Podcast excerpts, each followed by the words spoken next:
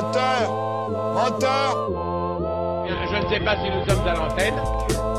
Chers amis, bonsoir. Je souhaite que vous passiez avec nous un très agréable moment. Moteur 130 ans du Moulin Rouge oblige, nous continuons de fêter cet anniversaire dans le cinquième épisode de l'histoire de la Goulue. Dans les précédents épisodes, vous avez pu découvrir qu'à 62 ans, la vieille Goulue, Louise de son vrai nom, est tombée dans la misère la plus profonde. Pire, malade, la voilà alitée à l'hôpital.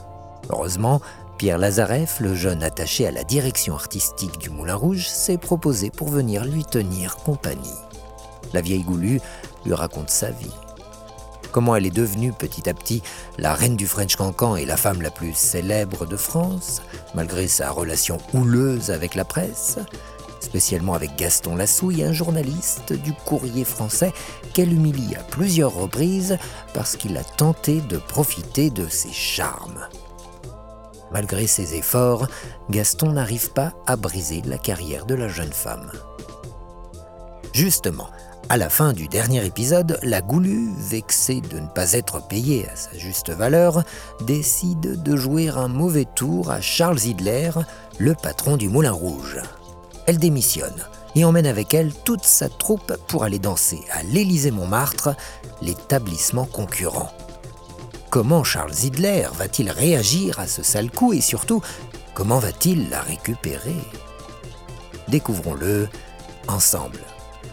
L'incroyable destin de la Goulue. La suite, c'est maintenant. Moteur Oh putain, moteur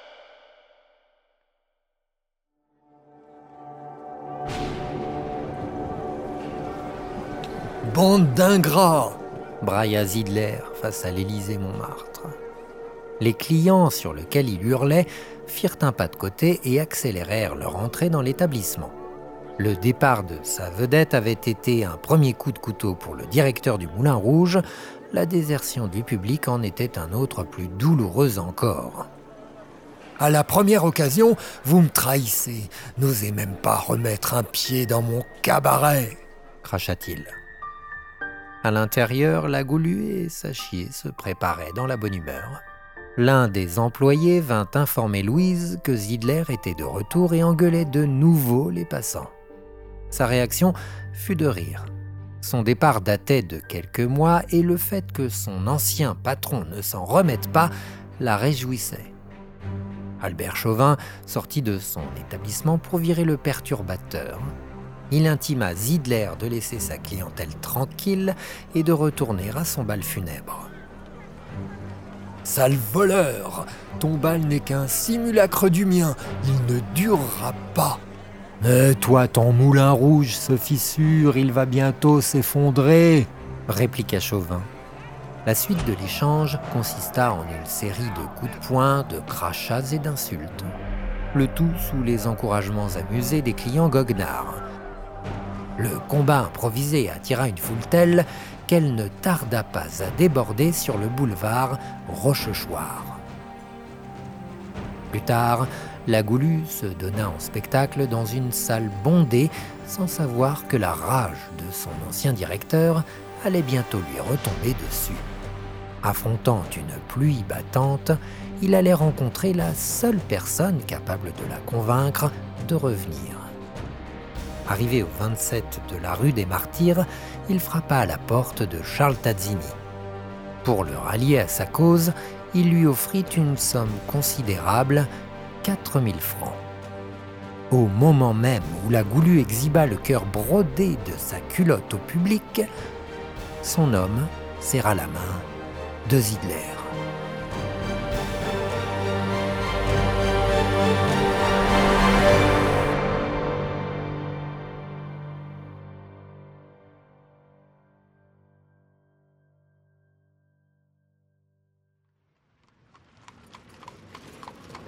La Goulue avait annoncé à Sachier leur retour au Moulin Rouge comme une victoire. Leur salaire avait été augmenté et ils toucheraient encore plus qu'à l'Élysée-Montmartre où la paye était déjà inespérée. Ce qu'ils ne savaient pas, c'est que Louise s'était vue forcer la main lors d'une raclée d'anthologie. Elle s'était débattue contre Tazzini, avait protesté à maintes reprises, mais avait dû plier sous les coups. Pour garder la tête haute, elle avait travesti sa capitulation en triomphe. Du reste, elle était devenue l'artiste la mieux payée de France. Une triste consolation à sa soumission. Pour son premier jour, elle fut traînée au Moulin Rouge. Tout au long du boulevard de Clichy, Tazzini tenait fermement par le bras une Louise qui n'en menait pas large. Ils passèrent devant une carriole où une marchande de fleurs vendait à la criée. En voyant le couple, elle ne put s'empêcher de brimer le tyran. Un bouquet d'orties pour vous, monsieur? Vous connaissez le langage des fleurs?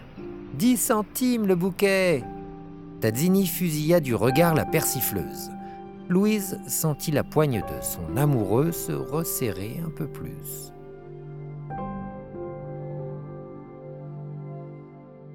Arrivée devant le moulin, elle leva ses yeux embués vers l'édifice.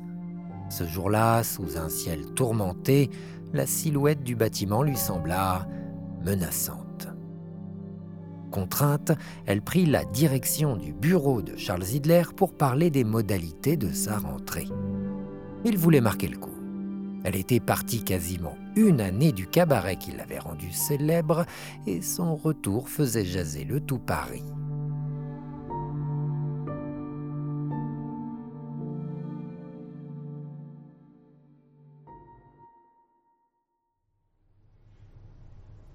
Hors de question, rétorqua la goulue.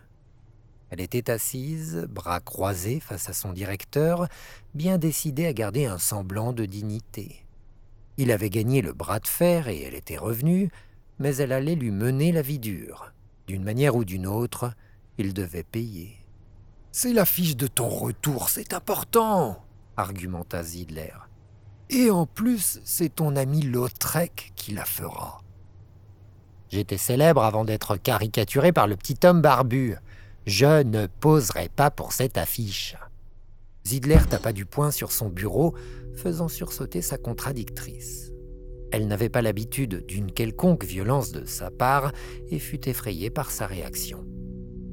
Si tu n'étais pas célèbre, tu aurais le choix, asséna-t-il. La goulue fit un nom interminable de la tête, mais son patron avait décidé pour elle. Il regarda Tazzini qui, lui, acquiesça.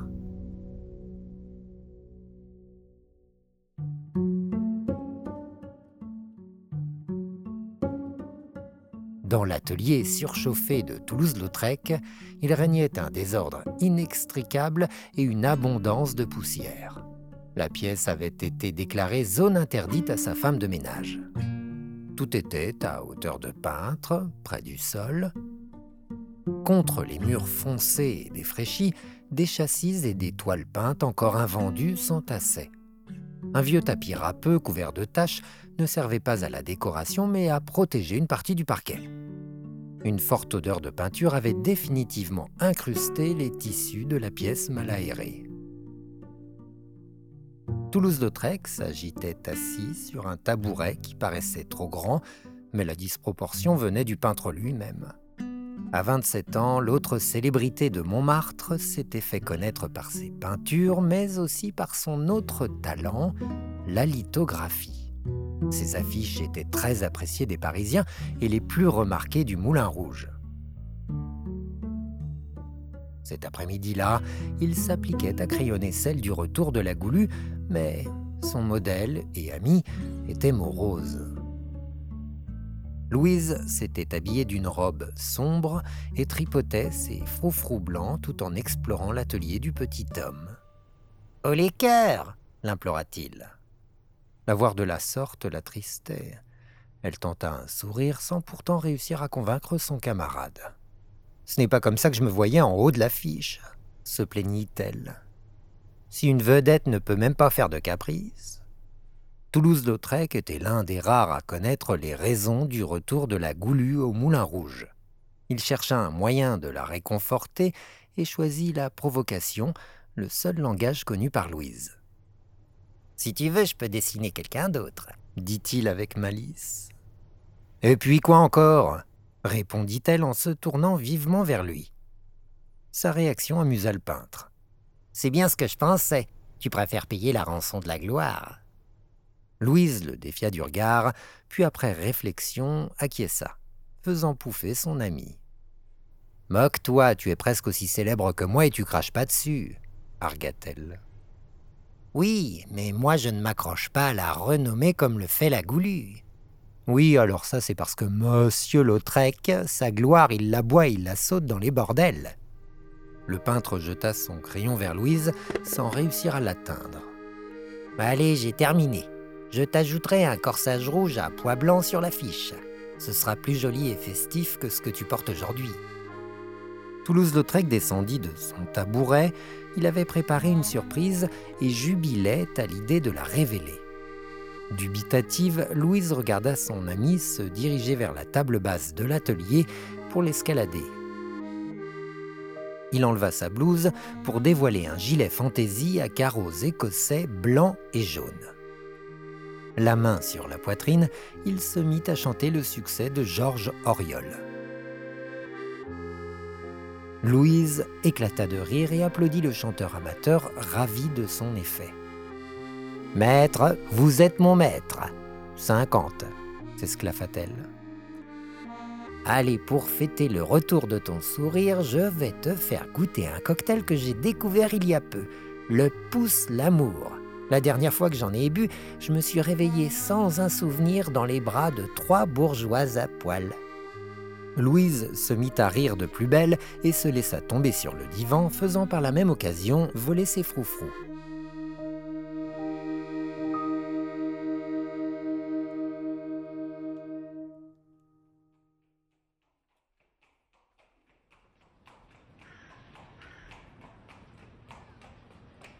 Sur le boulevard des Capucines, deux chevaux tiraient une carriole surmontée d'une version grand format de l'affiche de Toulouse-Lautrec.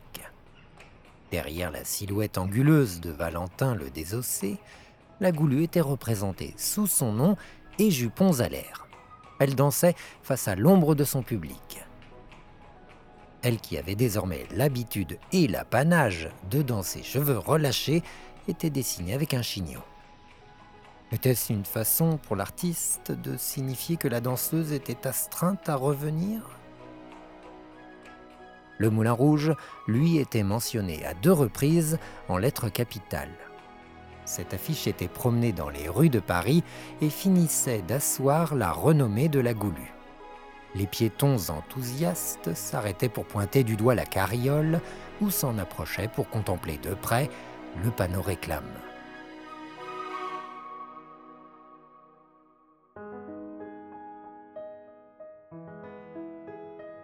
Zidler admirait sa salle de nouveau pleine.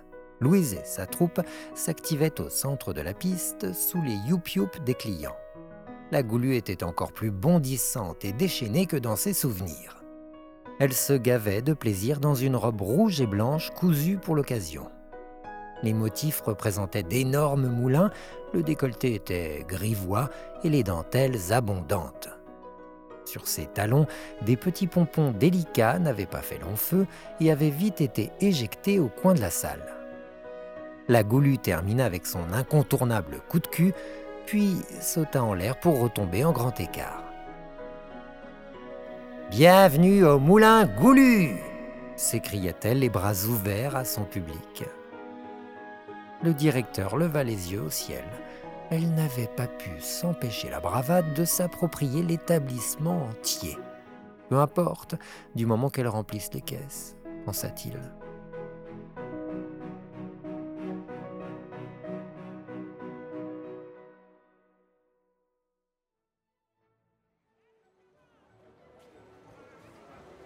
Devant la scène vide du jardin, les clients riaient et buvaient tout en profitant d'une belle nuit d'été. La goulue apparut et se promena entre les tables. Elle jaugeait chacune d'entre elles à la recherche de la plus fournie en alcool. Lorsqu'elle la trouva, elle croqua fort dans la pomme qu'elle était en train de manger, puis cracha les pépins à la face de celui qui semblait le plus riche. Eh, ce sont les pépins du fruit défendu, s'amusa-t-elle. La tablée fut prise d'un fou rire. La goulue s'assit sur les genoux du nanti, une habitude qu'elle avait prise depuis bien longtemps avant de boire au goulot de leur bouteille de champagne. Dites, qu'est-ce que vous portez autour du cou? demanda l'une des fêtardes, intriguée. Quoi, ça? Moi, Certains bonhommes rêvent de nous rendre dociles, alors je porte mon collier de chien bien serré contre la gorge, expliqua fièrement la goulue. C'est pour leur rappeler qu'on peut encore mordre. Non loin de là, Gaston la souille et Charles Zidler la regardaient. Mais quelle vulgarité cracha le journaliste. Oh, elle a du caractère, c'est tout. Je suis content qu'elle soit revenue. Elle est le souffle du moulin, jubila le directeur. Oui, avec un souffle aussi alcoolisé, fais attention, une étincelle et ça pourrait brûler. Zidler ricana en tapant du coude son bougon compère. Tu lui en veux toujours, mais tu vois bien que les gens l'aiment.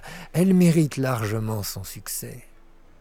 Oui, une femme comme ça, ça ne mérite pas d'être aussi riche.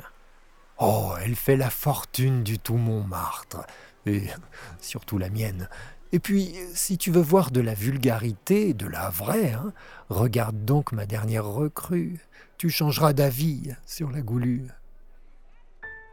Sur la petite scène couverte du jardin, un homme frappa des mains pour attirer l'attention de l'audience. Le brouhaha diminua. Mesdames, Mesdemoiselles, Messieurs, j'ai l'honneur et le plaisir de vous présenter la nouvelle hmm, Perle du Moulin. Oui, c'est ça, une perle, mais plutôt du genre qu'on lâche. Veuillez accueillir chaleureusement la femme la plus laide du monde, la môme Caca. Devant un public hilar, l'artiste fit son entrée. Grasse, mais pas gracieuse, vilaine à en couper l'appétit, la môme caca avait été méchamment habillée dans une robe trop étroite de danseuse de cancan. Elle se planta face à ses spectateurs et les regarda avec mépris.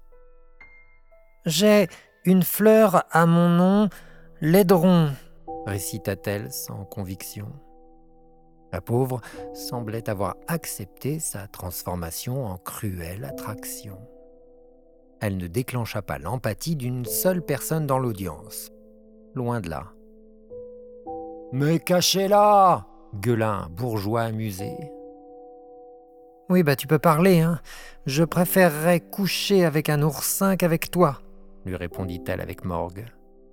L'homme baissa les yeux, mais la victoire de la môme fut courte, car un petit orchestre entama un cancan minimaliste, l'obligeant ainsi à se trémousser sous les huées moqueuses de ses spectateurs dont faisait partie la goulue.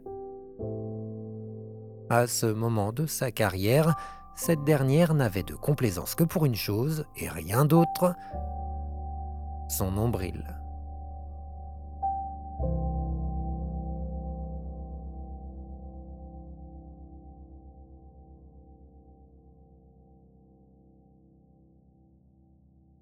Courte pause afin de vous rappeler comment aider ce podcast à vivre.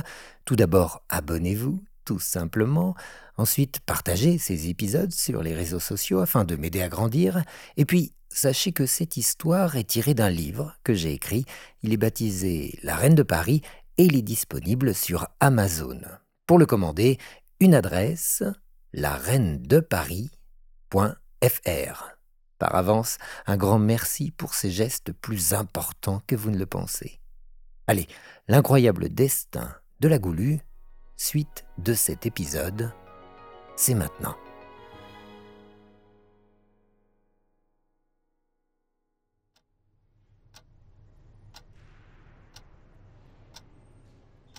Cela faisait cinq jours que Pierre Lazareff venait visiter la vieille Goulue à l'hôpital.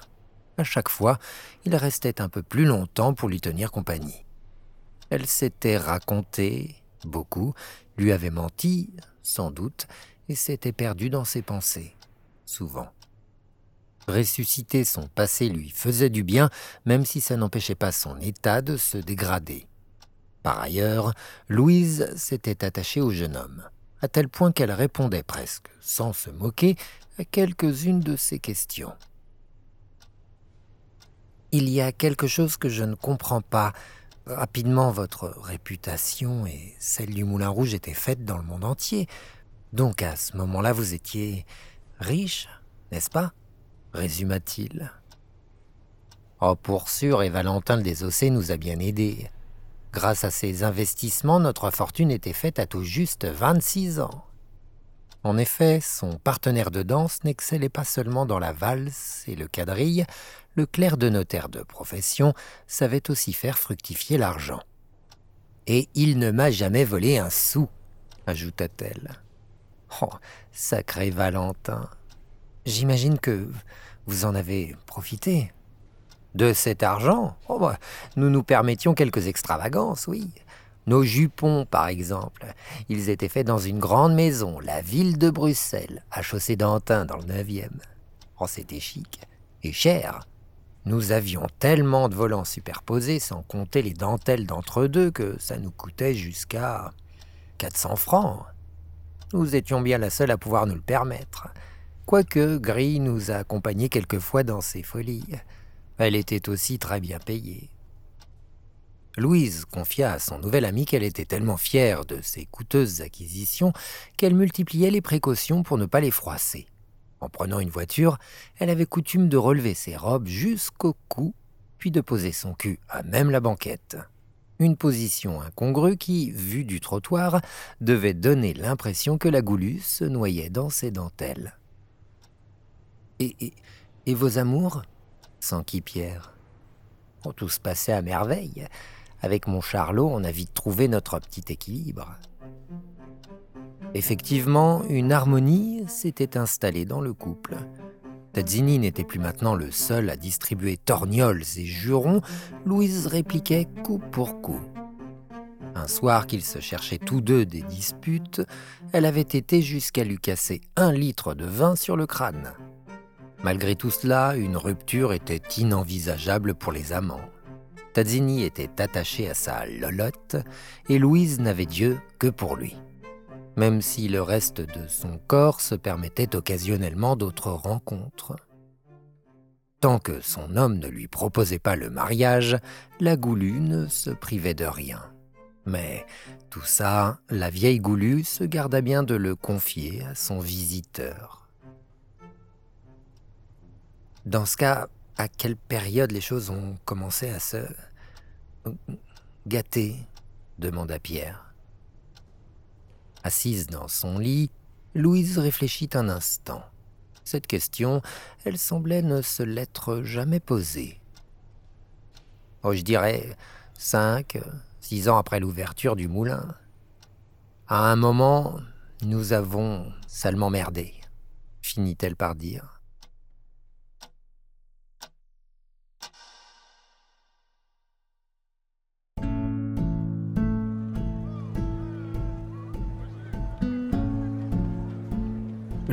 Louise marchait fièrement au bras de Tazzini sur la place Pigalle.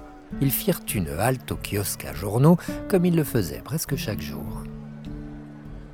Bien le bonjour, Madame la Goulue s'émerveilla le kiosquier rondouillard. Comment va la petite famille?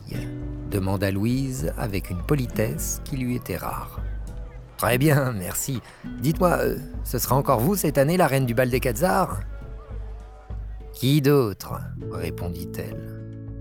Le bal des Quatzars était organisé annuellement par les étudiants des beaux-arts.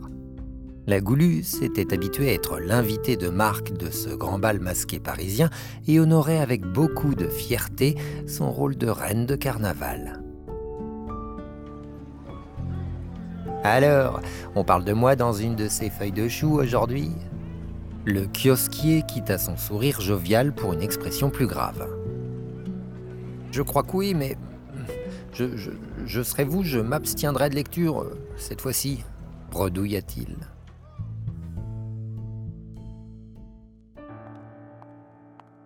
Les talons de Louise frappaient furieusement le pavé du boulevard de Clichy.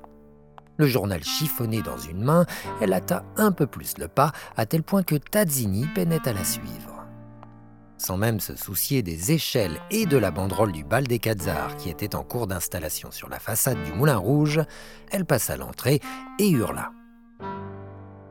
Bordel à cul, où est Zidler?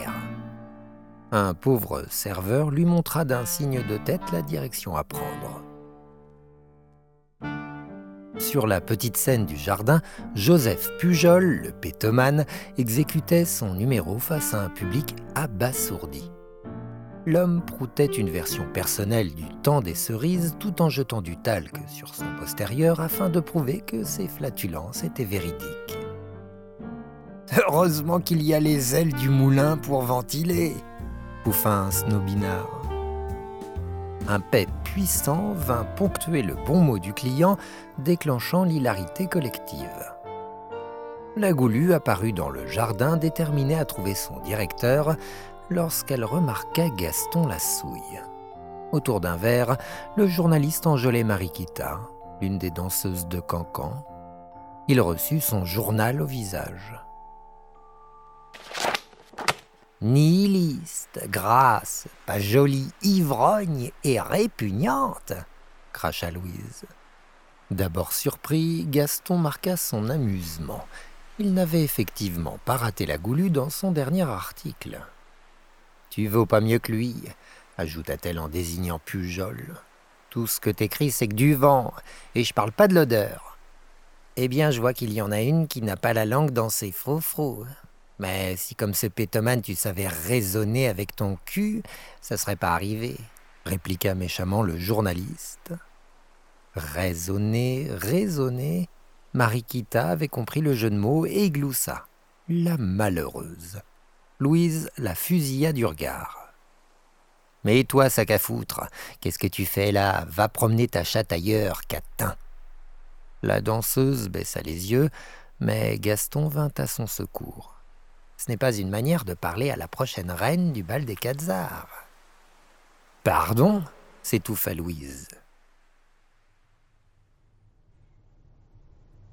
Dans le bureau de Charles Hidler, la capricieuse était assise face à son directeur. Il l'avait laissé gronder, hurler, se plaindre, puis avait attendu qu'elle se calme pour répondre. Qu'est-ce que tu veux que je te dise, Louise? Déjà, ce n'est pas moi qui choisis la reine du bal, mais le comité d'étudiants.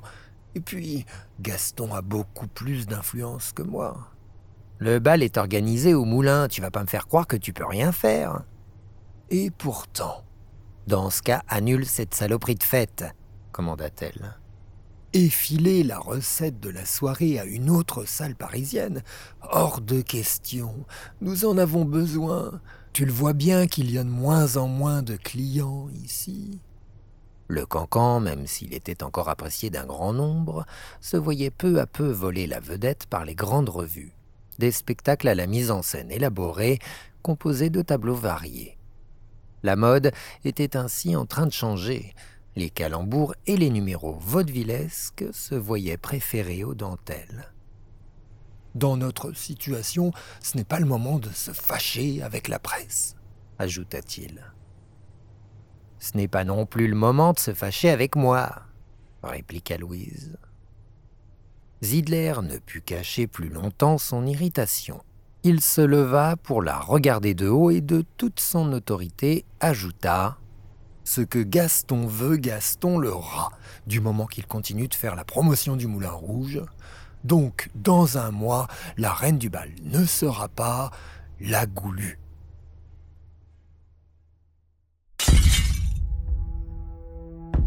Un verre vint s'éclater contre le mur de la loge de Louise, bientôt rejoint par une bouteille de parfum à moitié pleine.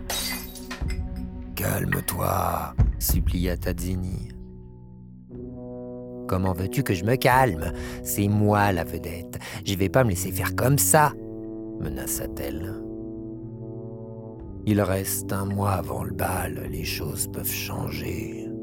Louise se retourna vers son protecteur, une lueur de folie dans les yeux. Ah bon? Et comment? Pas grâce à toi en tout cas, non parce que c'est à se demander de quel côté tu es.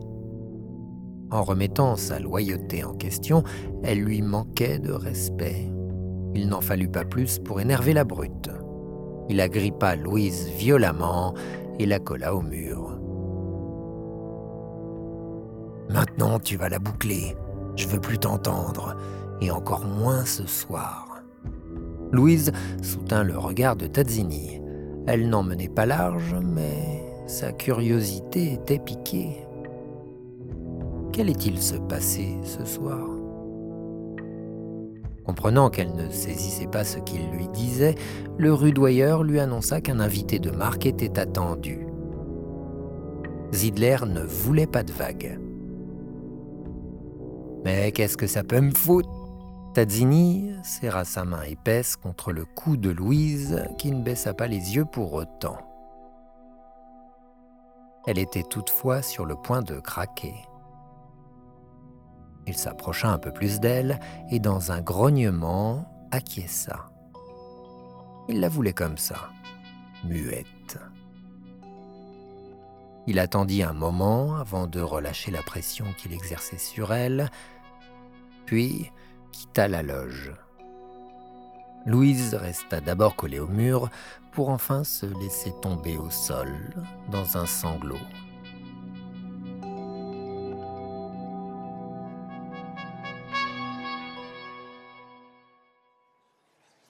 La chier tout entière attendait dans un couloir d'entrée en piste.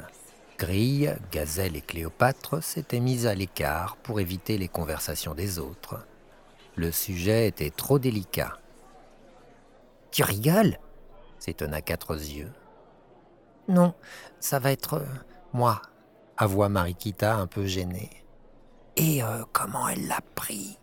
demanda la môme fromage. Très bien, s'exclama la goulue. Les danseuses sursautèrent, elles ne l'avaient pas vu arriver. Elles s'attendaient maintenant au pire, mais leur meneuse prit un air faussement détaché. Désolé pour mon retard, j'ai eu un contretemps d'un mètre quatre-vingt-dix, ironisa-t-elle. Mariquita baissa les yeux au passage de Louise. Ce signe de soumission fut le bienvenu et lui évita une vacherie de la goulue. Cette dernière s'arrêta devant Petit Jésus pour terminer de lui boutonner la chemise. Voilà, comme ça. Ce soir, je veux qu'on soit parfait, ajouta Louise avant de passer la porte. Eh, qu'est-ce que tu fais? On a encore cinq minutes avant notre passage, lui demanda Valentin. Je vais faire connaissance. Louise entra dans la salle de bal, bien décidée à faire payer son directeur, son homme et tous ceux qui se mettraient sur son chemin. Charles Hidler attendait nerveusement devant le Moulin Rouge. Quelques serveurs l'accompagnaient, tous sur le pied de guerre. Alors que les mains du directeur luttaient l'une contre l'autre jusqu'à se faire mal, une calèche luxueuse fit son apparition sur le boulevard de Clichy. L'équipe entière du cabaret se mit au garde à vous jusqu'à ce que le prestigieux invité descende de sa voiture. Oh le prince de Galles en personne. Quelle bonne surprise Bienvenue au Moulin Rouge annonça Zidler. Le fils de la reine Victoria s'arrêta pour admirer la façade de l'établissement éclairé de mille feux, puis alla serrer chaleureusement la main du directeur. Ils firent leur entrée dans la grande salle du Moulin Rouge. Zidler, le prince de Galles et l'aéropage de gentlemen qui les accompagnaient attirèrent l'attention de la clientèle. Tous cherchèrent qui était la célébrité qui venait d'arriver. J'ai tellement hâte de découvrir ce French cancan dont la réputation a traversé la Manche, dit le prince en jubilant. Est-ce le terme exact, French cancan? Ce le sera désormais répondit Zidler avant d'installer son invité et sa cour. Je vous ai réservé mes plus belles tables. Pour une fois, Zidler disait vrai. Elles avaient été placées de telle sorte qu'aucun ne rate le spectacle et des bouteilles de champagne millésimées y étaient posées en grande quantité. Le prince s'installa, émerveillé par le décor, lorsqu'il fut interpellé depuis le balcon de l'orchestre. Hé, Gale, tu le champagne ou c'est ta mère qui régale? brailla la goulue. La guicheuse se tenait le pied sur la balustrade, la jupe ouverte sur ses dentelles et un coin de culotte. La salle était hilar, Charles Hitler déconfit, l'entourage du prince en attente de sa réaction. L'héritier de la couronne britannique laissa passer quelques secondes avant d'éclater d'un rire tonitruant. Il fut suivi par sa cour, puis par le directeur du moulin qui était pourtant sur le point de faire un malaise. Mademoiselle Lagoulu, vous êtes l'esprit parisien perché sur de bien jolies jambes, finit par dire le prince de Galles. Alors qu'il applaudissait, et avec lui la salle entière, Charles Hitler fusilla l'insolente du regard. La Goulue lui répondit en relevant un peu plus ses jupons en direction du prince. La soirée ne faisait que commencer, la provocation aussi.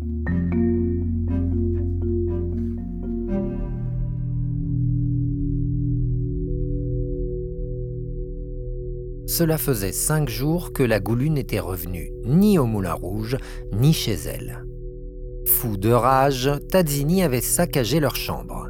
Il avait tout envoyé valdinguer et s'était plus particulièrement défoulé sur un mur. Il avait cogné, cogné, cogné jusqu'à saigner. Son ego hurlait d'avoir été ridiculisé de la sorte. Tout le monde en parlait, il le savait. La Goulue était en train de le tromper et le faisait avec un prince. Plus tôt dans la journée, il avait bien remarqué les regards moqueurs des passants, les chuchotis narquois. Sa tête allait exploser sous les bourdonnements railleurs. Elle se faisait baiser par Gall, cette putain. En plus, Zidler lui avait interdit de revenir. Paranoïaque, lui, le cocu était persuadé que les clients le tournaient en ridicule. Voilà pourquoi il en avait corrigé certains de ses points. Il ne partageait pas sa vie avec un fourre-tout. Si, elle allait payer. Il allait lui marcher dessus, cette merde, et ça lui porterait bonheur. Il venait de se le jurer, c'est la dernière fois que la cancaneuse allait écarter les cuisses.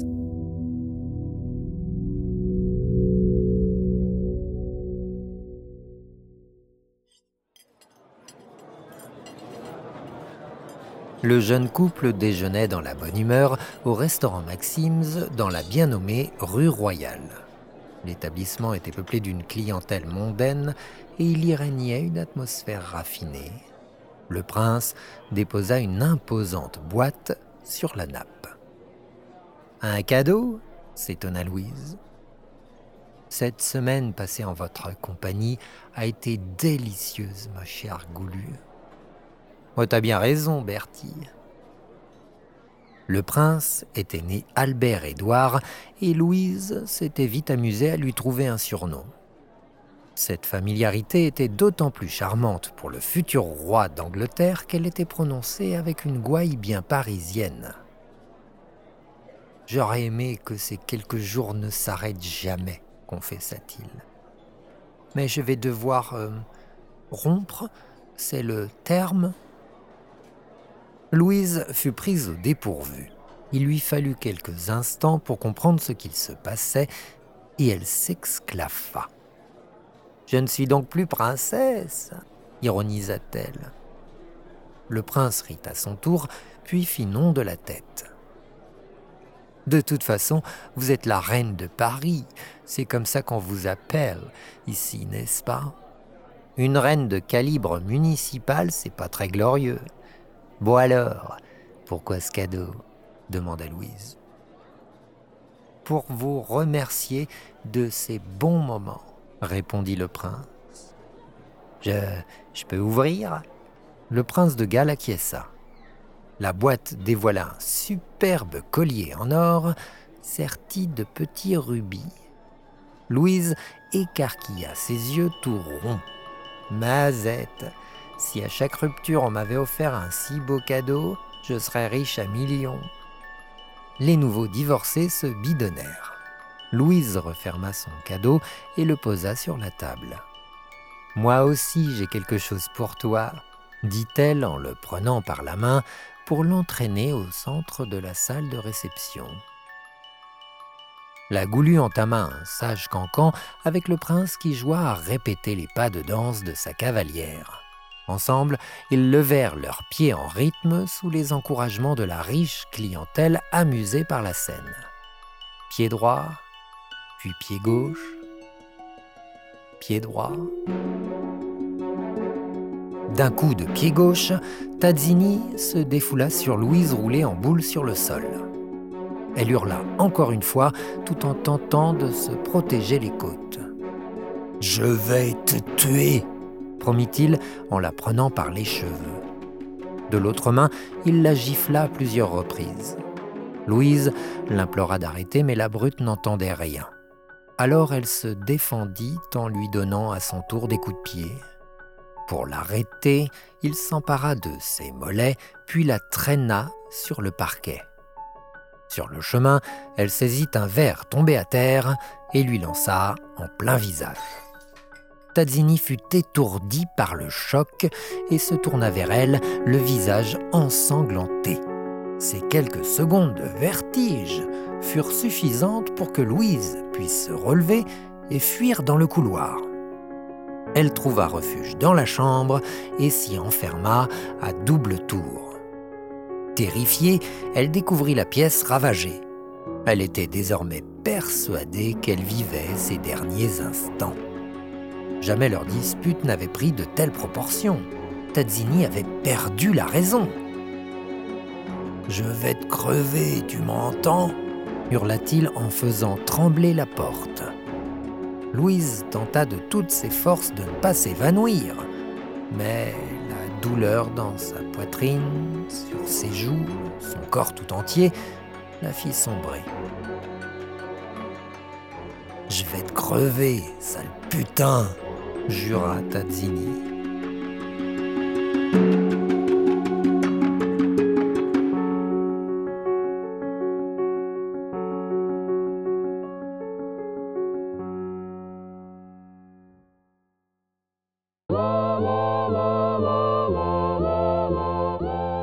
La fin de cet épisode. N'hésitez pas à vous abonner afin d'être prévenu lorsque le prochain sera disponible. Partagez ces épisodes pour nous aider à grandir. Et enfin, pour les plus impatients qui aimeraient connaître la suite dès maintenant, le livre dont est tiré ce podcast est disponible sur Amazon. Pour le commander, une adresse lareinedeparis.fr. Merci à tous. On se retrouve très vite pour la suite de cette histoire.